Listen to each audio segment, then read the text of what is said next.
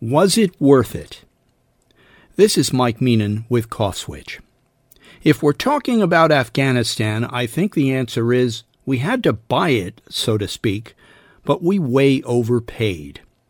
The sheer magnitude of the 9 11 attacks on this country simply left us no choice but to respond, and quickly. Turning the other cheek or waiting patiently for the best opportunity to strike back were not options. We had to answer, and we did. This is America, so that usually means bombing something, which we did in spades within months in Afghanistan, and we came so close to taking out Osama bin Laden. Had we succeeded, there might not have been a 20 year war, but we didn't, and there was.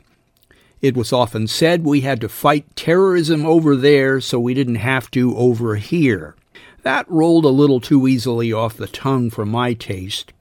But our blood was up, and we did hold off the Taliban for two decades. That's not nothing.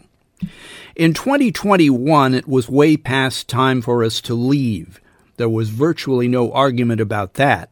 While the last minute airlift of Americans and Afghans was truly heroic, it's pretty clear that the process leading up to it was botched, and the world knows it. That said, I wish the pundits would stop saying we were defeated or that we lost the war. We chose to leave. The Afghan government lost it by not bothering to fight it. As for our messy departure, some are saying that our exit from Vietnam was much worse, but by comparison, that's a pretty low bar. Was our time and money wasted in Afghanistan? Not entirely. True, we shouldn't have tried nation building there, but if history serves, we were actually pretty good at it in Japan after World War II, though that was rebuilding. The problem with Afghanistan as one writer has said, is that it is more of a place than an actual nation.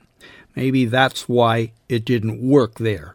Still, we did give many of its citizens, especially women, a good long taste of freedom, and hopefully there will be enough Afghans ready to fight to get it back some day. As for where we go from here, there has been much said in recent days about how great it was that this nation was truly united after the 9 11 attacks, and wouldn't it be great if we could feel that way again? The trouble with that kind of unity is that it is a reflex. The price we paid for it in 2001 was way too high. I hope someday we can get there by commitment instead. I'm Mike Meenan.